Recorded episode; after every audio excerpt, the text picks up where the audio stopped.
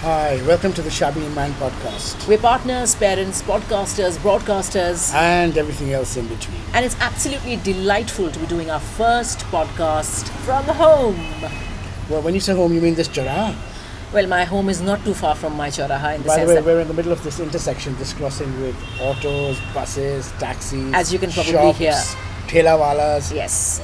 It's just after 11 o'clock on a Saturday. And one thing we noticed, both of us noticed, we come to India ever so often. But something we noticed this time was that everything opens late and it stays open until You know, late. it always takes time to adjust. To a few things, Most things for me. most things. What was it for you that took time? You know, crossing the road, I forgot Hmm. that, you know, you have to be super alert. Yeah. It's an adventure. And, and, you have to be brave and brazen. You can't wait for anyone to stop for you. Yeah. If you stand at a zebra crossing, you're going to be standing there all day. you were just saying gotta, that you, you were. just got to walk it. You were standing with a group of people the other day thinking you were, they were all waiting to cross the road, but it was actually Yeah. a bus stop. It was actually they were waiting for An a bus. unmarked bus stop. after about no, after about seven eight minutes, I thought, why is no one crossing the road? Yeah. I, I think for me, what took a little getting used to was, again, as you're saying, it has to do with traffic, but this constant hum of traffic, noise, people laughing, chattering through the night. We are so used to our double glazed silence in London, through the night at least. You know, during the day, you don't notice the You don't sound so feel it much. that you don't much. feel it that much. But at night, your stray dogs barking, people honking. That takes a little getting used to. well, I, I, I, I enjoyed. it. Yeah. Also, I think getting um, uh, uh, going to shops. You know, we went we've been shopping a few times. Well, that's where my haggling skills come into uh, full fruition. Yes. Mm. Not just haggling, but also I, you know, I feel I have to haggle with everyone. yeah. No, That I is don't- I don't- terrible. I don't feel right. That is terrible. It's something you wouldn't dream of doing in London. I know, I know. But also going from shop to shop and having No, to at hand the over end- your bags. At the end, I normally give them what they want. Yeah. Just makes me feel better when they, when, when they say, okay, okay, we'll give you ten rupees. off." Yeah. Now we're both foodies, and one of the main attractions for coming to India, besides visiting family and friends, is food, right? It is, it is. And now, I'm our s- next stop is Delhi, which is for me the real food capital. Yeah, it's the food that we know the best. Even South India, I think, is No, but quite I, I'm, adventurous. I'm really uh, stocking up on dosa and idli here and and, filter coffee. filter coffee. Coffee. And I think for both Filter of us, yeah, kapi. You have to say it right. For both of us, I think, you know, the charm doesn't lie in eating in these plush five-star joints because I feel that one restaurant in a five-star hotel is virtually the same as another restaurant anywhere in the world. You expect a certain kind of service, but to come to a vibrant, colorful, beautiful country like India and not sample the street food scene, By the way, I wonder if you all can hear the ambience. Can you hear the autos going by? yeah, yeah.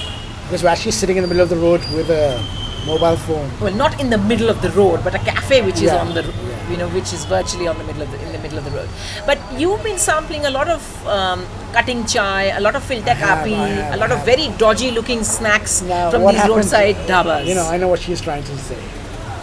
Day before yesterday, let's just say that I had um, Delhi belly, even though I'm not in Delhi. yeah Uh, let's put it this without getting too graphic. Everything that had to come out came out. Okay, please stop. For about half a day. Yes, that's But fine. luckily, it was just half a day, and then I was back to normal. yeah Uh, yeah, I, yeah, I'm trying to work out what it was. Could it be the sambar with my idli? Could it be the pani in which the pan was? soaked So, yeah, Yeah. it could have been anything. Could have been the water. Could have been anything. yeah but i think we are hardy enough to adapt to it and get by and kind of get back on track. Uh, it didn't happen to me, it happened to you. But um, yeah, that's one of the joys. You know, for me, it is like having the amrud from the amrudwala, having the bhutta, which is just been done in front of you, although there's traffic whizzing past, and you don't even want to know where the bhuttawala's hands have been or how clean the cloth is where he's wiping his hands. You can't analyze No, everything. you can't, you can't. It, it's the fun of um, uh, Living. street food. It's called living. It is living. It's called life. And this is the real street food scene. You know, in London, we are so used to the sanitized little street food stalls, which are al fresco, as they say, out in the open, but everything else is very clean, right? Here, it's it's all a leap of faith, but it's never let me down, so I'm not going to question it now. Uh, s- anything else on your agenda? We've been we've, we've been uh, to the usual hangouts. I think we're taking a train outside of the big city uh, on Monday, which is also going to be very exciting. A train ride into the nature. You know, I was very keen that the kids go on a train ride. You know, Yeah. I spent my youth Yeah, jumping on trains, looking out the window, Yeah. trying to negotiate the toilet and not pull the red chain. Yes. Great fun. But But- getting off at stops, having a quick cup of tea, getting back getting before back the train on. moves. But as my father reminded me, India is no longer the same India of our childhood. My dad is saying that you know you wouldn't dream of traveling unreserved. So you have to reserve your seats. You have to be. It, people prefer an AC chair car. It's no longer that berth where you're jostling for space and you know you don't know if you've got if you get up and go to the toilet for two seconds you don't know if the seat is going to be there when you come back it's no longer that and you're taking all the it's- fun away from it it. is taken all जीने the- का मजा ही निकाल दिया। Nay, but India has moved on as well. As we were saying the other day, we were comparing coffee shops and we were saying, what is the charm of having a Starbucks here when the coffee at your roadside dhaba is just as good, more authentic, when your coffee at these other cafes, which are not as flash as Starbucks, are just is just as good, right? It's a status symbol. It's a status thing. I think because It's the Starbucks has AC, come to the India. sofa. Let's not forget how they were. It almost came to a riot-like situation outside the first IKEA that opened Oh, two yeah, days couple of ago days in ago, that Hyderabad, was right? Not too far from Bangalore. And I don't think IKEA has ever been in the news in the national dailies elsewhere in the world as it was two, three days ago in India because everybody was making a No, beeline. there was a, there was a riot in our, the one in Tottenham also. yeah, not because far they were from giving us. away free stuff. They're giving away free stuff. So it's. I think it's, it's a an news- IKEA ploy, I reckon. It's amusing to see things that we take for granted or things that have been around in the West for a very long time, how they're making inroads into India. And at least the first few years, although Indians are well traveled now, they travel around the world, they know exactly what's trendy outside. They're, they kind of react to it differently when they see it at home. You know, a Starbucks is a status symbol.